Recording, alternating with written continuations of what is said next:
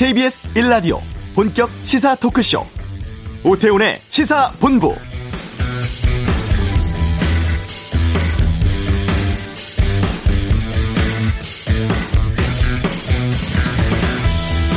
예상보다 길어져서 정오를 넘겨서 끝이 났죠. 문재인 대통령 오늘 오전 신년 기자회견 갖고 국정운영 구상과 주요 현안에 대한 견해를 밝혔습니다.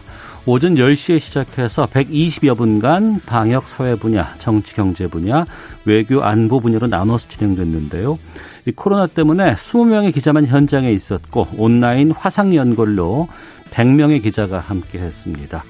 두 전직 대통령 특별 사면 관련 질문도 나왔고 또 국민적 관심이 높은 부동산 정책과 관련해서도 질의응답이 오갔습니다. 백신 확보를 포함한 코로나19 방역 대책 그리고 추미애 장관, 윤석열 검찰총장 관련한 검찰 개혁 후속 조치에 대해서도 여러 가지 의미 있는 답변이 있었는데요. 오태훈의 시사본부 어, 잠시 후 이슈에서 오전에 있었던 문재인 대통령 신년 기자회견을 정리하는 시간 준비하도록 하겠습니다. 부동산 시장 안정을 위해서 공공 재개발 사업 여기에 대한 후보지가 선정이 됐습니다. 이 내용은 경제 브리핑에서 다루겠습니다. 2부 외교 전쟁, 북한 열병식 내용에 대한 분석해 드리고 또 이번 주 미국 바이든 당선자 취임 있습니다. 관련해서 살펴보도록 하겠습니다. 월요일 시사, 시사 구말리 4월 보궐선거 후보자 상황 또 주말 사이 정치권 이슈에 대해서 다양한 의견 듣도록 하겠습니다. 오태훈의 시사본부 지금 시작합니다. 네, 저희 시사본부는 청취 여러분들의 참여 기다리고 있습니다. 샵 9730으로 의견 보내주시면 되고요. 저희가 다섯 분 선정해서 어, 시사본부 이렇게 로고가 들어간 필터 교체할 수 있는 빨아 쓸 수 있는 면 마스크 보내드리도록 하겠습니다. 짧은 문자 50원, 긴 문자 100원, 어플리케이션 콩은 무료고요. 마스크 받으실 분들 홈페이지 당 방송 내용에서 확인하실 수 있습니다. 자, 오전에 있었던 12시 넘겨서 끝난 아, 문재인 대통령의 신년 기자회견 좀 정리해 보도록 하겠습니다. 코로나 위기 극복, 민생 문제, 또 굵직한 정치 이슈에 대한 대통령 생각을 오랜만에 들여다볼 수 있는 시간이었는데요.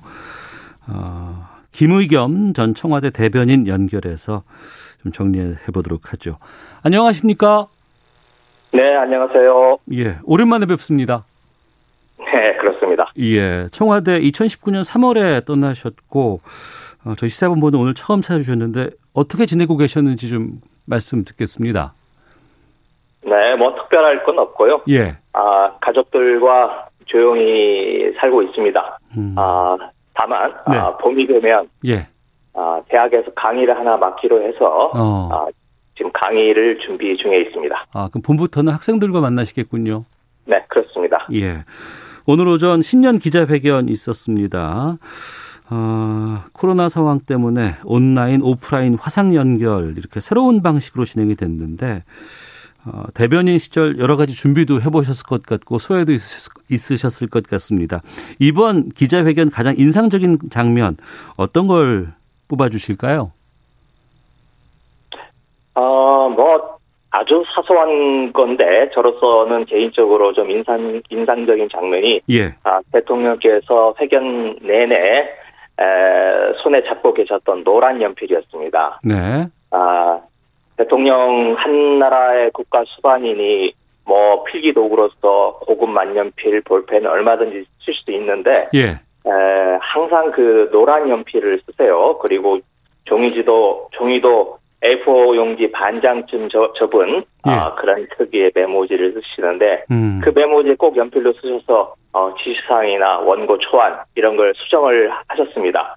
아, 문재인 정부 이제 에, 얼마 남지 않은 기간인데 네. 아, 혹시 정책적 오류나 아, 또 실수가 있었다면 그렇게 썼다가 다시 연필로 지, 저 지우개로 지우고 어. 아, 다시 어, 잘 마무리를 해나가는 기간이 되었으면 좋겠습니다. 예. 그러면 그 노란 연필과 A4지 반장 접어서 이렇게 쓰시 메모하시는 건 항상 그러셨던 거예요? 네, 항상 그걸 썼습니다. 아마 젊은 시절부터 쭉 해왔던 아, 습관이 아니신가 그렇게 생각이 됩니다. 네. 기자회견 각본 없이 진행한다고 뭐 이전부터 계속 해왔었습니다만 이번엔 첫 채팅 질의가 좀 있었기도 했고 또 분야를 보면 방역이 신설되기도 했습니다. 이번 기자회견 전체를 봤을 때 가장 중요한 내용은 뭐였다고 보세요? 어, 역시 가장 먼저 질문이 나왔던 사면 문제가 아니었나 싶은데요. 예, 예. 네. 아, 대통령께서 뭐 여러 번 말씀을, 여러 말씀을 하셨는데 그 중에서 제 귀에 쏙 들어온 것은 아, 사면은 대통령의 권한이지만 음. 아, 말할 권리가 없다 이렇게 표현하신 부분이 에, 가장 인상 깊게 들렸습니다. 네. 아, 이 내용에 대해서는 사실 에, 꼭 이런 말씀을 하신 건 아니지만 대통령께서 제가 청와대에서 어, 보필 할 때에도 어, 그런 취지의 말씀을 하셨던 게 기억이 납니다.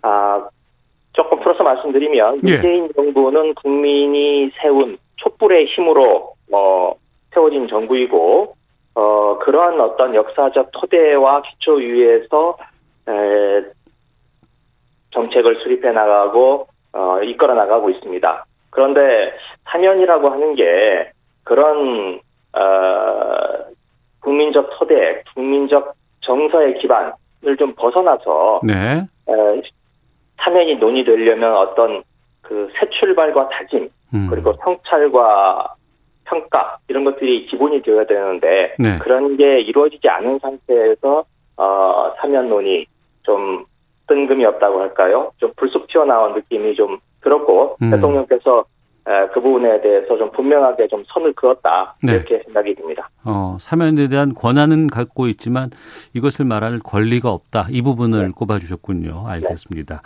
청와대에서 신년 기자회견 준비해 보셨잖아요. 네. 이런 기자회견을 준비하고 기획하는 단계에서는 어떤 부분들을 좀 중점적으로 생각합니까? 아, 제가 청와대를 출입 기자로서도 아, 그러셨겠군요. 저, 예, 네, 예, 예. 있었고, 예. 네, 뭐 대변인으로서 또 일을 해봤는데, 네.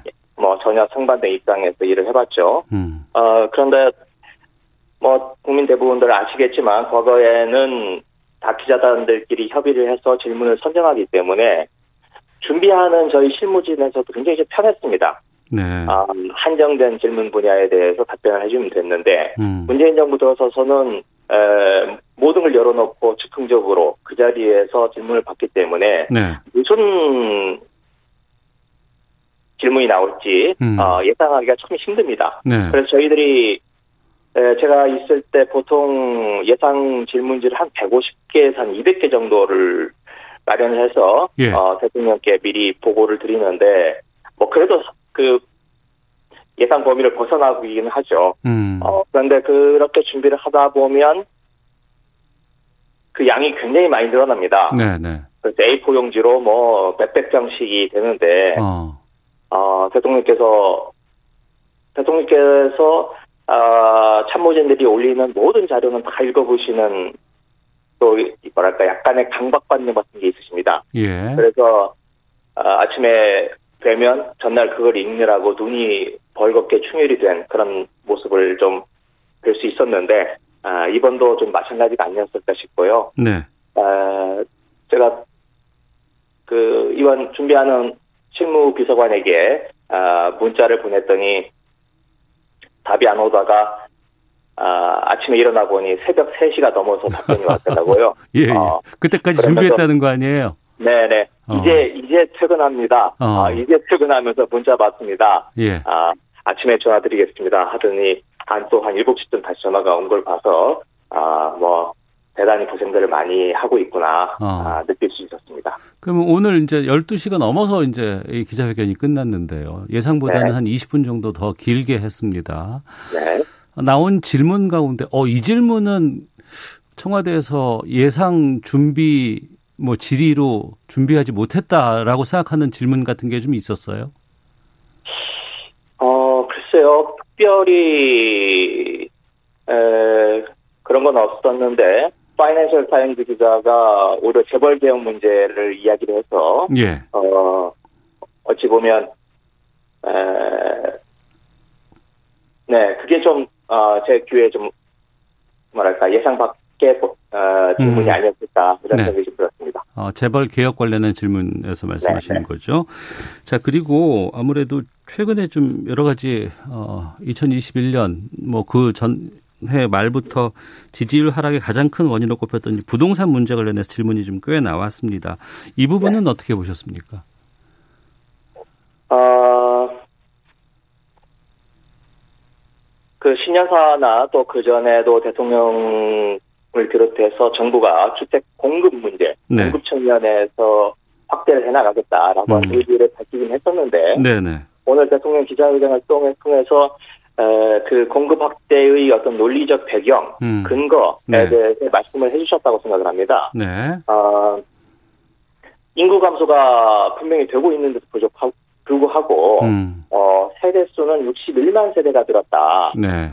어, 이렇게 말씀을 하신 것은 에, 공급 부족의 현실을 음. 인정을 하고 어, 공급 부족 해소를 위해서 전력 투구를 해, 해 나가겠다. 네. 일거에 해소하겠다라고까지 말씀을 하시는 그 자신감을 보이셨는데, 음. 에, 여하튼 그런 에, 공급 부족의 현실을 인정하고 네. 어, 공급을 확대해 나가겠다. 그리고 변창흠 장관이 설 전에 발표를 할 거다라고까지 음. 말씀하셨는데, 네. 어, 공급 확대에 대해서도 여러 가지 우리 사회의 방향이 있지 않습니까? 특히 서울시장 후보들 지금 뭐 어, 어지러울 정도로 여러 가지 공급 확대 방안에 대해서 이야기를 내놓고 있는데, 네. 에, 투기를 유발하거나, 어, 초과 이익을 이 발생할 수 있는 그런 방식이 아니라, 음. 아, 변창음식 공급 확대 정책. 네. 여기에 에, 최대한 힘을 실어주겠다라고 네. 하는 어떤 강력한 의지를 이번 기자회견을 통해서 말씀을 해주셨다고 생각을 합니다. 네. 그리고 이제 지금부터 공급 확대 같은 것들 이제 정책을 발표를 하니까 또 다른 기자는 아, 취임 초부터 했었으면 지금 다 입주하지 않았을까 뭐 이런 얘기한 것도 기억이 나는데 그건 어떻게 들으셨어요? 네. 근데 어, 부동산 문제라고 하는 게 그렇게 어, 산술적으로 네. 어, 인풋이 들어가면 바로 아웃풋이 나오고 음. 어, 더하기 빼기 공급으로 되는 게 아니고 지금 어, 예상하지 못했던 코로나 상황 그리고 이로 인한 어떤 유동성의 과잉 이런 것들이 발생하고 있지 않습니까? 네. 아, 그래서 그렇게 바, 어, 이렇게 즉자적으로 어, 대응할 수 있는 문제는 아니었다라고 생각합니다. 예. 자, 그리고 윤석열 검찰총장 징계와 관련해서 또 추미애 법무부 장관과의 여러 가지 상황들 좀 이 부분은 그 대통령으로서 좀 답하기 곤란하지 않았을까 뭐 이런 생각도 좀 들었는데 이 부분에 대한 대응은 어떻게 뭐 잘 됐다고 보세요? 네, 아 대통령 뭐 같은 내용을 이야기하더라도 대통령께서 그걸 어떻게 표현하느냐에 따라서 네. 어, 대통령의 의지 그리고 앞으로 이 문제를 처리해 가는 방향에 대해서 에, 당신의 어, 음. 뜻을 밝힐 수 있는 거라고 생각을 하는데요. 네. 어, 몇 가지 흥미 있는 표현이 있었죠. 음. 어, 윤석열 총장에 대해서 어떻게 평가를 하느냐라고 한 질문에 대해서 네. 어, 윤석열 총장은 문재인 정부의 검찰총장이다. 음. 아, 이런 표현도 하셨고 예. 어, 또 견해 차이가 있을 수는 있으나 어, 정치를 염두에 두고 어, 하지는 않는다고 생각한다. 음. 아, 이런 또 표현을 하셨습니다. 예. 어, 이전에 아, 이전에 검찰권 행사와 관련해서 대통령께서 하셨던 말 중에서 에, 중요한 말씀이 음. 절제된 검찰권 행사라는 걸 눈이 강조해 오셨습니다. 네. 아, 그 말을 거꾸로 뒤집어 보면 에, 윤석열 총장의 검찰권, 검찰 조직이 절제되지 못했다라고 음. 하는 대통령의 인식이 깔려 있었던 거고 네. 에, 그동안 그리고 에, 그, 그, 그 선을 넘는 검찰권 행사에 대해서 어찌 보면 추미애 장관에게 에, 정권을 주면서 이 문제를 해소해봐라 음. 라고 권한을 넘겨줬던 건데. 에, 에, 그 검찰 개혁을 하고자 하는 추미애 장관의 의지가 높았음에도 불구하고 어 결과적으로 어, 어 좋은 결과를 가져오지 못했다라고 음. 하는 것을 대통령께서 그런 현실을 받아들인 것 같습니다. 네. 어, 그런 현실을 받아들인 상황에서 어, 검찰이 검찰과의 확전이나 네. 또 검찰과의 불필요한 갈등은 에, 정부에서 네. 어, 청와대 입장에서 먼저 자극하지 않겠다라고 음. 하는 의지를 보인 것으로 생각합니다. 네. 아, 대신 어, 검찰 또 이번에는 뭐 감사원도 마찬가지라고 생각합니다만은 음. 검찰이나 감사원 네네. 독립적이고 중립 정치적으로 중립되어야 할 국가 조직이 에, 선을 넘지 마라. 음. 아, 아, 절제된 검찰권을 또는 권한을 어, 행사하라. 네. 아까 말씀드렸던 문재인 정부의 검찰총장이다가 하는 말에는 음. 어, 검찰의 독립성과 중립성을 보장해주지만 어디까지나 행정부 소속의 기관이다. 네.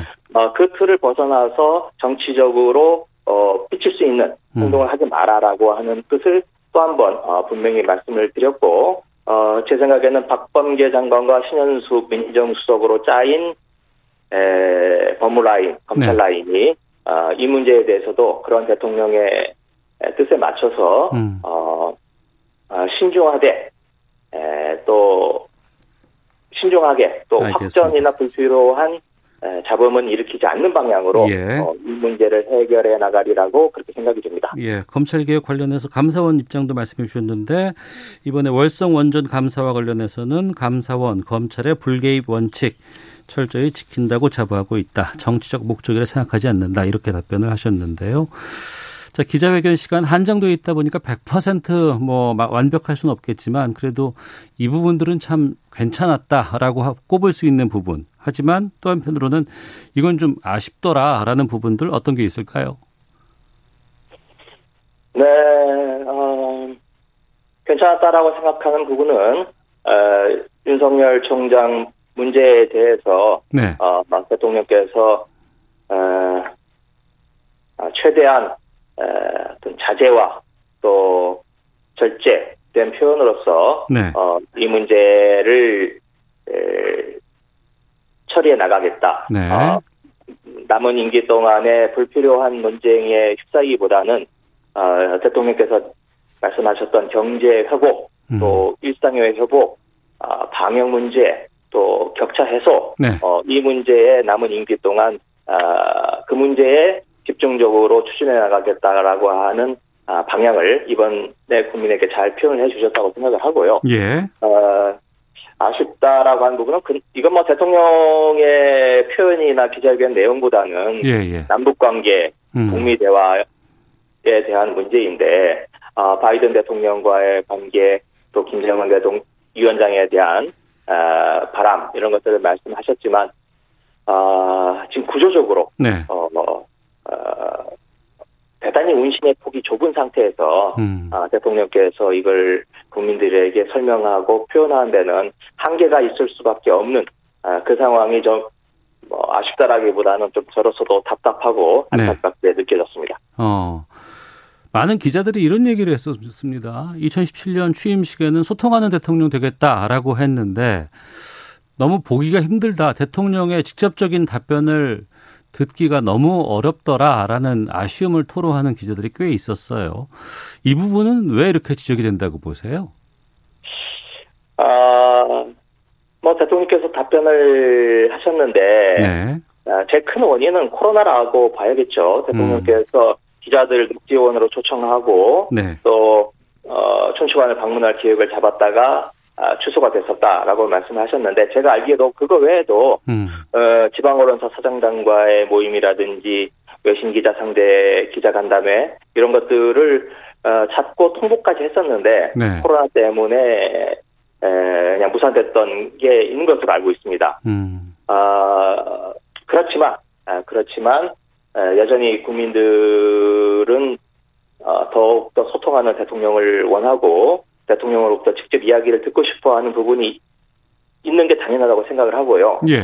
하지만 어, 대통령이나 청와대 입장에서 윤석열 총장, 검찰과의 긴장 관계 어, 이런 것들이 지속되는 상황에서 과연 대통령이 전면에 나서서 이 문제를 설득하고 정리되, 정리되지 않은 그 혼란의 와중에서 대통령이 던지는 한마디 한마디가 가질 파급력 이런 것들에 대해서도 대단히 조심스럽고 신중할 수밖에 없었지 않았, 않았을까 네. 아, 그런 생각을 합니다. 이게 일반 정책이라면 음. 어, 얼마든지 호소하고 어, 국민들에게 당부할 수 있겠지만 네. 어, 검찰 권력 그리고 검찰 권력이 어찌 보면 대통령을 정면으로 겨냥해서 들어오고 음. 권력의 심장부를 향해서 압수수색을 하고 하는 그런 상황에서 네. 에, 과연 대통령이 에, 말좀 부하 총장인데 어, 와의 문제에서 직접적 어떤 표현을 쓰더라도 어, 그 파급 효과를 생각했을 때 네. 아, 부정적일 수밖에 없었을 거다라고 음. 하는 게 제 개인적인 생각입니다. 예. 아, 그러한 정서 속에서 어, 적극적으로 소통을 하지 못했던 게 아닐까라고 음. 하는 게 제 개인적인 판단입니다. 알겠습니다. 0419님께서는 73까지 살면서 이렇게 자유스럽고 각본 없이 기자회견을 할 수 있는 대통령이 있었나 합니다. 국민으로서 자존감을 느꼈습니다. 하지만 4627님은 저는 대통령이 이제 무슨 말을 해도 신뢰가 안 갑니다. 안타깝네요 라는 또 의견도 보내주셨고 0441님은 지난 기자회견은 같은 질문들이 많이 반복됐었는데 이번엔 비교적 다양한 질문을 다뤘던 것 같아 좋았습니다라는 의견도 주셨고요. 샤인수라는 아이디 쓰시는 분께서는 김의겸 대변인님 반갑습니다라고 또 이렇게 인사 문자도 좀 네, 보내주셨습니다. 자 지금까지 김의겸 전 청와대 대변인과 함께했습니다. 고맙습니다. 네, 고맙습니다. 예. 자, 어, 12시 한 4분쯤 끝났습니다. 이번 그 신년 기자회견에 대한 내용을 좀 정리해 봤고요. 야당의 의견이라든가 또 언론의 시각은 저희가 다른 코너를 통해서 계속해서 전하도록 하겠습니다. 이 시각 교통 상황 살펴보고 헤드라인 뉴스 듣고 돌아오겠습니다. 교통정보센터 오수미 리포터입니다. 네, 이 시각 교통정보입니다. 올 겨울은 강추위와 함께 눈 소식이 많은데요. 이럴 때 차량 점검뿐만 아니라 월동 장비를 챙기는데도 각별히 더 신경을 써주셔야겠습니다. 서울에서는 차를 두고 나오신 분들이 많아서 그런지 서울 시내와 간선도로 대부분 구간에서 수월합니다. 고속도로 역시 교통량은 적지만 사고는 많은데요. 먼저 순천 완주 간 고속도로 완주 방향으로 오수 휴게소 부근에서 화물차 관련한 사고가 있었습니다. 1시간 넘게 전면 통제를 하고 처리를 하다가 지금은 1차로가 풀리면서 통행이 가능해졌는데요. 다만 아직 여파로 오수 휴게소 일대 5km 구간에서 정체가 심합니다. 당진 대전 간 고속도로 대전 쪽으로도 마곡사 부근 2차로에서 화물차 사고가 났고요. 처리의 영향으로 막히고 있습니다. 광주 원주 간 고속도로 경기 광주 쪽으로는 초월 터널 안 2차로와 갓길을 막고 사고를 수습 중입니다. 중앙고속도로 부산 가는 길로는 횡성 터널 부근 1, 2차로에서 승용 차량 간의 추돌 사고가 나면서 뒷차량들 밀리고 있으니까 잘 살펴서 이동을 해주셔야겠습니다. 지금까지 KBS 교통정보센터였습니다. 헤드라인 뉴스입니다. 국내 코로나19 신규 확진자 수가 389명으로 지난해 11월 말 이후 처음으로 300명대로 감소했습니다. 국내 발생 366명 가운데 서울 128명, 경기 103명, 인천 13명으로 수도권에서 244명이 발생했습니다. 정세균 국무총리는 코로나19 치료제 개발과 관련해 국산 1호 코로나19 치료제에 대한 식약처의 허가 심사가 막바지 단계로 접어들었다면서 안전성과 효과성을 검증하기 위한 전문가 회의가 어제 있었고 오늘 오후에 그 결과를 국민들께 소상히 보고할 예정이라고 말했습니다. 국민의힘이 오늘부터 4.7 보궐선거 경선을 시작합니다. 코로나19 여파로 지난해 여성들의 취업 심리가 2018년에 이어 역대 두 번째 큰 폭으로 위축됐습니다. 중국 국가통계국이 오늘 오전 2020년 경제성장률 등 주요 경제 지표를 발표했습니다. 코로나19 대유행과 미중 신냉전에도 2020년 세계 주요국 중 유일하게 플러스 경제성장을 달성했다고 밝혔습니다. 지금까지 라디오 정보센터 조진주였습니다.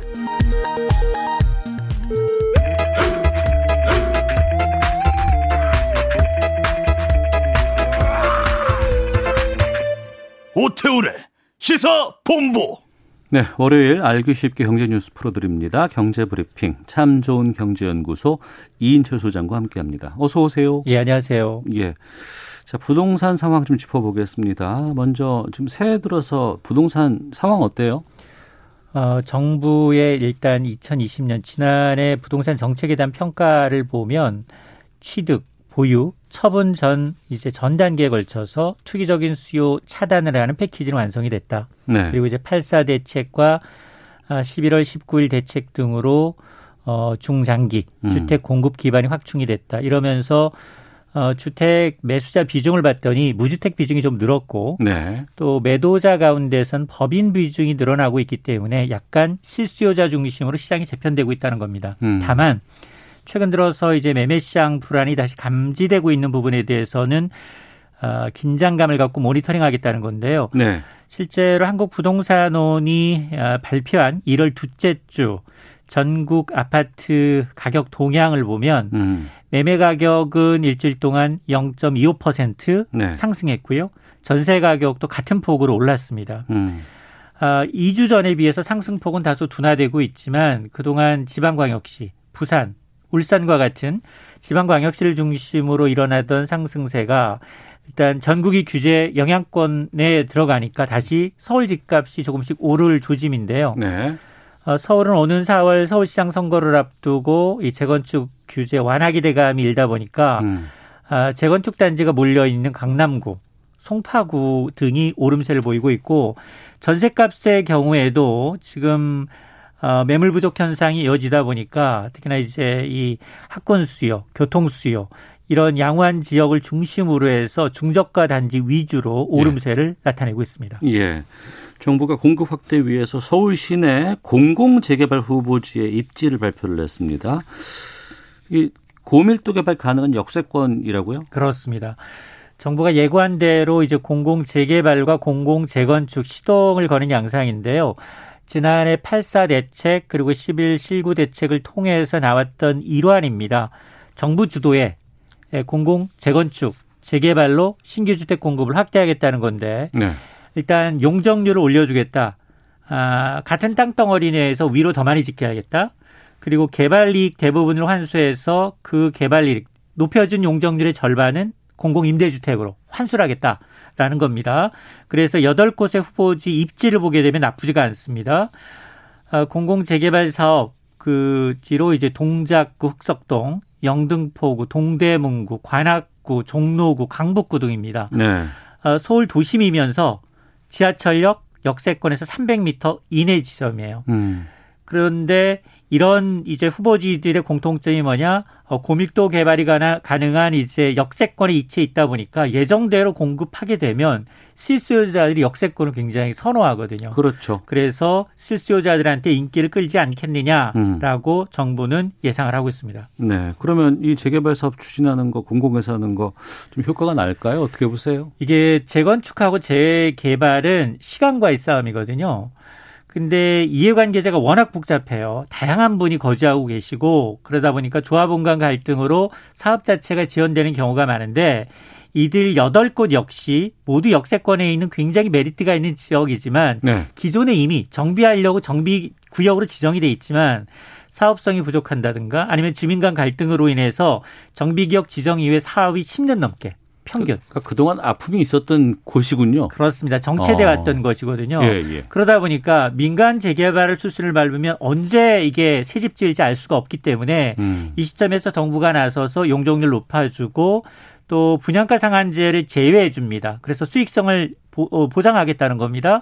그래서 뭐 인하가 절차를 간소해 준다든가 그리고 이제 사업비 융자 등의 지원을 제공하는데 네. 다만 앞서 제가 아, 공공재개발로 공급되는 신규 주택의 경우에는 조합 분양 분량 빼고 음. 늘어난 용적률의 절반은 이제 공공임대 혹은 뭐 수익 공영 전세 등으로 공급하겠다는 거거든요. 네. 여기에는 청년이나 신혼부부, 음. 고령자들이 입주될 것으로 보입니다. 실제로 이들 8개 사업지는 기존 방식대로 건축을 한다면 재개발을 한다면 1,700가구밖에 안 됩니다. 그러나 재개발이 끝나면 4,700여 가구 정도로 늘어나니까 아, 공공이 주도하면서 물량도 늘어나고 사업 속도도 빨라질 수 있다라는 겁니다. 네. 공공 재개발보다 공공 재건축의 물량이 훨씬 더 많을 것 같다라고 그동안 얘기해 왔었거든요. 이, 이쪽 재건축 쪽은 어떻습니까? 맞습니다. 바로 한 축이 또 이 공공 재건축입니다. 지난해 8사 대책을 통해서 오는 2028년까지 공공재건축 5만 호 를 음. 공급하겠다는 거였거든요. 똑같은 방식입니다. 어, 늘어나는 용적률을 최대한 70%까지 기부 체납해서 임대주택 짓고 네. 그래도 남는 개발이익이 있으면 90%를 환수하겠다라는 건데 이 민간 재건축은 당근과 채찍을 따지는 것 같아요. 네. 상대적으로 재개발에 비해서 재건축 단지 호응도는 좀 떨어지는데 현재 공공재건축의 컨설팅에 참여한 단지가 7개 단지에 불과합니다. 어, 이 지금 공공재개발은 우리 해주십시오라고 손든 데가 70곳이 넘어요. 음. 그 중에 선별해서 8곳을 먼저 1차로 발표한 거고. 네. 근데 이제 재건축은 이제 다소 이제 수익성뿐만 아니라 공공 임대주택이 많아진다라는 것, 사업 속도가 빨라지는 것 이외에 조합원들 입장에서 보면 채찍이 더 강하다라고 음. 이제 믿고 있는 것으로 보입니다. 그러니까, 제, 그러니까 일반 사업자 측면에서는 재개발 쪽이 돈이 더 된다 이렇게 판단하는 거네요. 그렇습니다. 그럼에도 불구하고 정부는 이와 관련해서 공공 재건축도 사전에 음. 컨설팅을 해보니까 지금 용적률 상승으로 인해서 공급되는 주택이 58% 평균 늘어나고 네. 여기에다가 조합원 분담금도 평균 37%로 줄어들고 있다라고 음. 발표하고 있어서 더 많은 민간 재건축 이 업자들의 참여를 지금 이제 유도하고 있는 상황입니다. 네. 그 연초부터 언론에서 좀 논란이 됐던 부분이 다주택자를 여당에서 양도세 완화해 준다더라. 뭐 이 보도 꽤 나왔었잖아요. 맞습니다. 이거 좀 정리해 주세요. 아닌 걸로 됐죠? 예. 홍남기 어. 경제부총리가 예. 지난 10일 KBS 1텔레비전에 출연을 했어요. 예, 예. 신년에 이제 출연을 해서 어떤 얘기를 하셨냐면 현재 세 채, 네채 갖고 계신 분들이 매물을 내놓게 하는 것도 음. 중요한 공급 정책이다. 네. 그러면서 이제 기존 주택을 다주택자가 내놓을 수 있도록 유도하는 정책도 강구하겠다 이 얘기를 한 거예요. 어. 그러니까 딱 거기까지만 멈추면 좋은데 예. 아 그러니 아 그동안 이제 막아놨던 다주택자의 양도세 중과 완화하는 거 아니냐 음. 이런 보도가 잇따랐다는 겁니다. 네. 아, 사실 공공 재건축과 재개발은 지금 시작해도 입주까지는 적게는 5년에서 7년 걸리거든요. 예. 그러니까 장기 대책이라는 거 많습니다. 그러면 음. 당장 공급을 늘릴 방법이 뭐냐라고 하면 물론 정부가 지금 뭐 완공된 채 비어 있는 다세대 뭐 사무실 호텔 매입해서 공급하겠다라고 밝히고 있지만 이거는 단기 전세 대책은 될 수 있지만 매매 시장에 미치는 영향은 제한적이거든요. 예. 그렇게 보면 이 다주택자들 보유한 주택 수가 꽤 많습니다. 음. 전국적으로 한 160만 채 가까이 돼요. 자, 그런데 정부는 오는 6월 1일부터 다주택자 양도세 양도세를 중과합니다. 아, 규제 지역에서 두 채 이상 갖고 있으면은 기본 세율에다 플러스 20% 넘게 세율이 올라가고요. 네. 3주택자는 30% 최대한 75% 이상 세금을 내야 해요. 음. 1억 정도 이득을 봤다면 거의 7천에서 8천 정도를 환수한다는 얘기거든요. 자, 그러니까 넉 달 남짓 남았지만 다주택자들 지금 추세로 보면 야, 매도하기보다는 사전 승여나 보유하지 않겠느냐 이런 우려 때문에 이런 얘기가 나왔는데 네. 그러나 논란이 확산되니까 이제 결자해야지 홍남기 부총리가 다시 한번 얘기를 했습니다. 다주택자와 단기 보유자에 대한 종부세 양도세 강화는 예정대로 추진한다. 음. 그러면서 일각에서 제기된 양도세 완화론에 대해선 선을 긋고 있습니다. 네. 그러면 올해 정부의 부동산 정책 이 방향은 어떻게 보세요? 어, 앞서 이제 저희 문재인 대통령 신년 기자회견에서도 비슷한 얘기를 했습니다. 올해에도 마찬가지입니다. 투기 수요 차단, 음. 실수요자 보호와 이런 정책 기조를 유지하면서 가용주택 물량 확보에 총력을 기울이겠다. 그러니까 공급 수요, 교란행위 대응까지 세 가지를 축으로 가겠다는 겁니다. 네.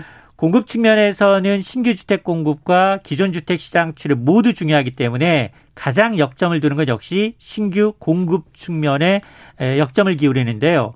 어, 올 7월 인천 계양을 시작으로 해서 한 3만 호 정도, 네. 내년에 한 3만 2천 호 정도, 총 6만 2천 호가 사전 청약에 나섭니다. 이게 3기 신도시 물량이고요. 예. 또 4월 중에는 이 입지별 청약 일정이 구체적으로 발표가 됩니다. 이를 통해서 어, 주택 공급에 대한 체감도를 높이고 불확실성을 덜 덜겠다라는 거고요. 여기에다가 추가 고민 중인 다양 공급 방안은 설 이전 다음 달변 어, 장관이 제시할 것으로 보입니다. 네. 알겠습니다. 자, 올해 투기 수요 차단, 실수요자 보호 이 정책 기조는 유지하면서 주택 물량 도 확보해 보겠다. 뭐 이런 방향 좀 정리해 보죠. 자, 지금까지 참 좋은 경제연구소 이인철 소장과 함께했습니다. 말씀 고맙습니다. 네, 고맙습니다. 예.